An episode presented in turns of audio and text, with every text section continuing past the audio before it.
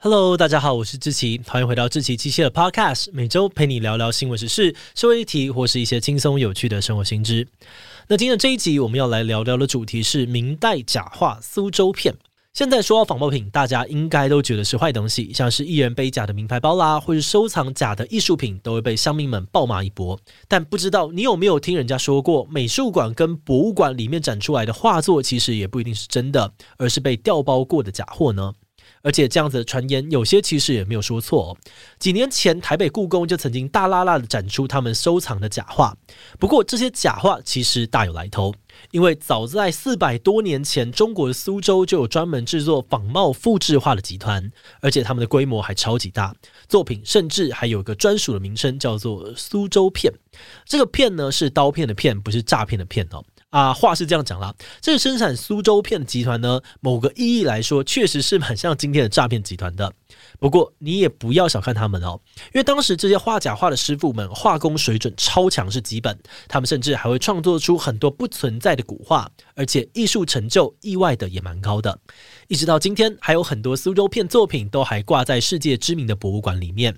假货为什么会那么的受欢迎？明代这种奇妙的艺术诈欺市场到底是怎么来的呢？今天就让我们一起来聊聊假画中的 A 级货苏州片吧。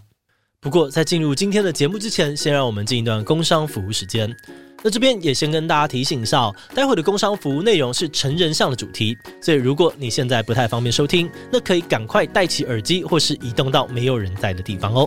好的，那大家都准备好了吗？那现在就来听听看，我们今天要介绍的让人脸红心跳的 BL 热门漫画作品《触摸的练习契约》。一名看似普通的男高中生景佑，在某次偶然下撞见了同班帅气男同学陆延鹤，在教室内跟别人的亲热画面。而当男主角被发现之后，没有想到对方竟然前来挑逗自己，隔着衣服的触碰就没关系吧？对方说着这样的一句话，便开始忙碌了起来。而更让人意外的是，主角景佑不止从中获得了快感，而且还在头上冒出了角，成为了所谓的角人。之后，他为了习惯这个成为角人的身体，便和陆延鹤定下了一个神秘的契约，开始在学校进行各种秘密的练习。这部作品带着日常与奇幻元素，让人充满遐想，是知名漫画家麦老师继金漫奖得奖作品《记忆的怪物》之后，睽违两年的突破之作。因为迅速获得读者好评，这一次漫画的单行本也已经推出双版本，并即将在动漫节举办签名会，在会场第一次贩售让人脸红心跳的感文海报，还有香到不行的烫银资料夹。如果你也想在日常中体验奇幻元素的 BL 情节，就赶快到资讯栏看看更多的相关讯息吧。好的，那今天的工商服务时间就到这边，我们就开始进入节目的正题吧。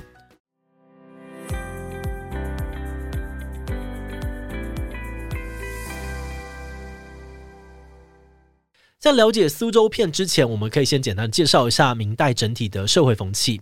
明代的时候，中国已经出现了很发达的交通系统，还有了初期的资本主义文化，很多的东西可以销往海外，所以进出口贸易非常的兴盛，造就了很多的商人跟富翁。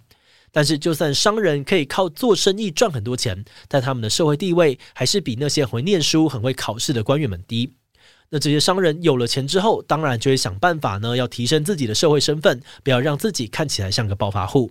那在当时阶级翻转的关键呢，就是要学会欣赏、收藏艺术品，把自己升级成有文化的人，这样才可以追上正统文人的脚步，提高自己的地位。所以在明代的时候呢，大家都对艺术品这个领域非常的疯狂。艺术品在当时哦，不但被认为是身份地位的象征，同时也是一种很有交易价值的东西。他们不管是生日、结婚、小孩满月，甚至是丧礼，任何重要的场合都会送艺术品。就连贪官被抄家之后，政府偶尔还会把抄来的艺术品当做薪水折抵给官员，让官员拿去转卖换钱。而这些现象呢，都让明代的艺术市场整个生意超好哦，越来越蓬勃。从当时一幅叫做《上元灯彩图》的绘画里面呢，就可以看到明代的艺术市场到底有多热闹。这幅画作里面就有画出当时路边的摊贩摆出了很多的书籍，还有艺术品，然后头戴黑色帽子的文人会聚集在前面观看。另外，文献记载也有说，在北京啊、杭州、苏州等等这些人文气质比较浓厚的地方，只要是重要的地标附近，也一定都会开满艺术品商店。那当然，艺术品也是有分不同类型跟等级的。比如说，虽然珠宝的价格很高，但在当时拥有书画才是真的潮，因为你要看得懂书画，你要先有一定的知识水准。所以拥有珠宝，你充其量只能算是一般的有钱人而已。真正有品位、有文化的人，都是靠着收藏书画来炫富。那当时的这股热潮呢，甚至也向下延伸到了普通老百姓的阶级，甚至连看破红尘的和尚，还有有钱人家的奴婢，都开始拿钱投资书画。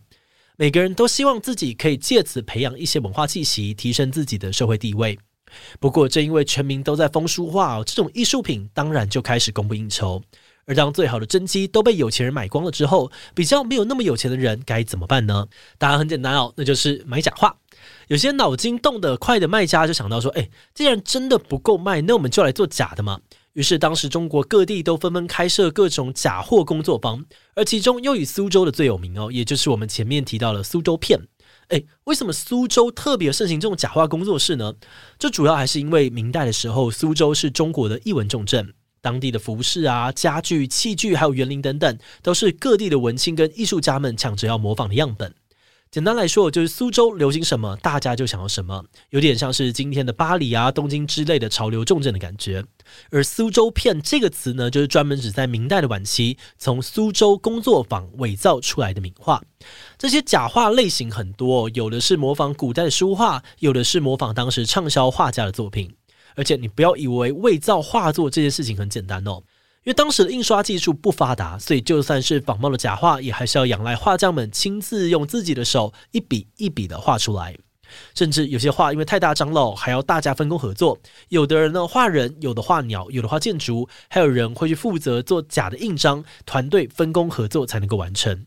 因此，就算是假画，也还是有一定的工艺水准在里面。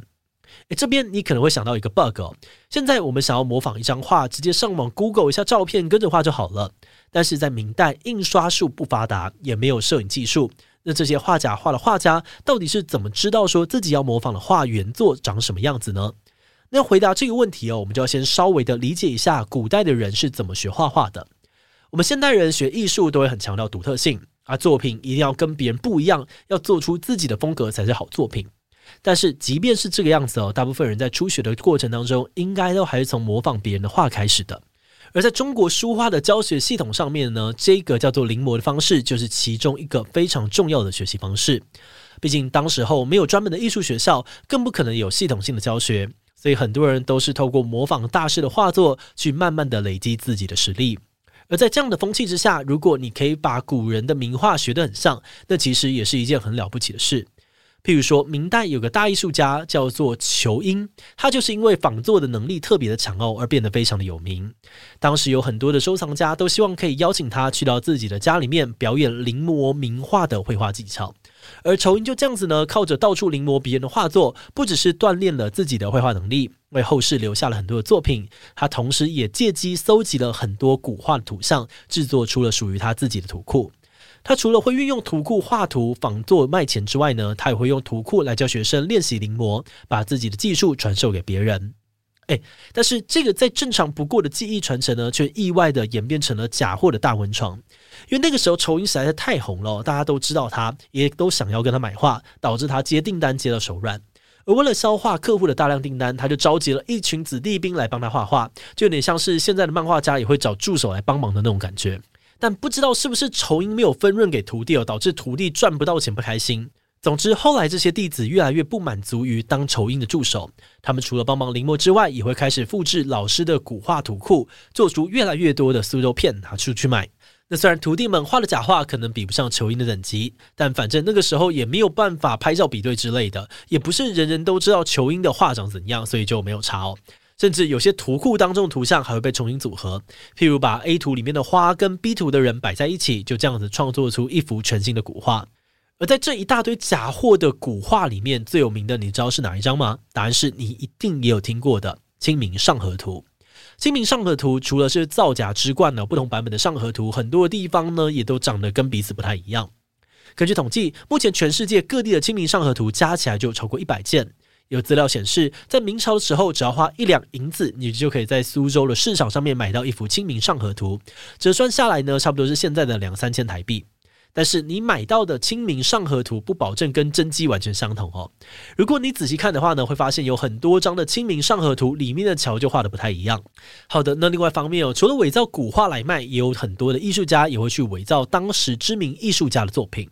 譬如说，当时的大画家沈周呢，常常哦早上才画完新作品，墨水都还没有干，晚上的市场就可以买到他的最新力作。不过当然，全部都是假货。诶，既然是这样子，沈周又不是已经死掉的古人，看到自己的作品这样子被仿冒，难道都不会生气吗？嗯，其实很有趣的是，很多艺术家本人对于这种仿造的行为都是默许的。像四大才子之一的文征明，据说就是一个超级爱别人仿冒他作品的大咖，甚至夸张到有人仿冒完他的作品，还拿来请他帮忙写字，有点像是你拿盗版专辑请偶像签名那样子哦。但文征明还是一口答应，直接帮忙写。也因为文征明这个超级臭的态度呢，根据江湖传言，在苏州有很多的艺术家都是靠着抄袭文征明的假画过活的，而其中最常模仿文征明的，当然就是文征明的弟子嘛。比如说呢，文征明的其中一个弟子朱朗哦，就常常帮师傅处理那些他不好意思拒绝的应酬画。后来别人甚至会直接跟朱朗定制他画的文征明假画。虽然请不到大师本人哦，但请他身边的人好像也都差不多嘛。而且文征明真的是人好哦，据说还曾经发生过有拜托朱朗画假画的订单不小心送到文征明那边，但文征明收到之后也没有生气，还直接帮朱朗画完交货。交货的时候呢，还询问买家说：“诶，那个呃，我是文征明本人啊，这个画呢是我画的，不是弟子朱朗画的，这样你会介意吗？”最后那个客户原本想要买假货，竟然莫名买到了一副真迹。好的，那说到这里，你可能会有点好奇哦，既然明代社会的造假这么的盛行，他们发现自己被骗了，难道都不会生气吗？有学者就分析哦，其实生活在明代的人都知道有假画的存在，但是大家总是会抱持着侥幸的心情，赌一个买到真迹乐透的机会。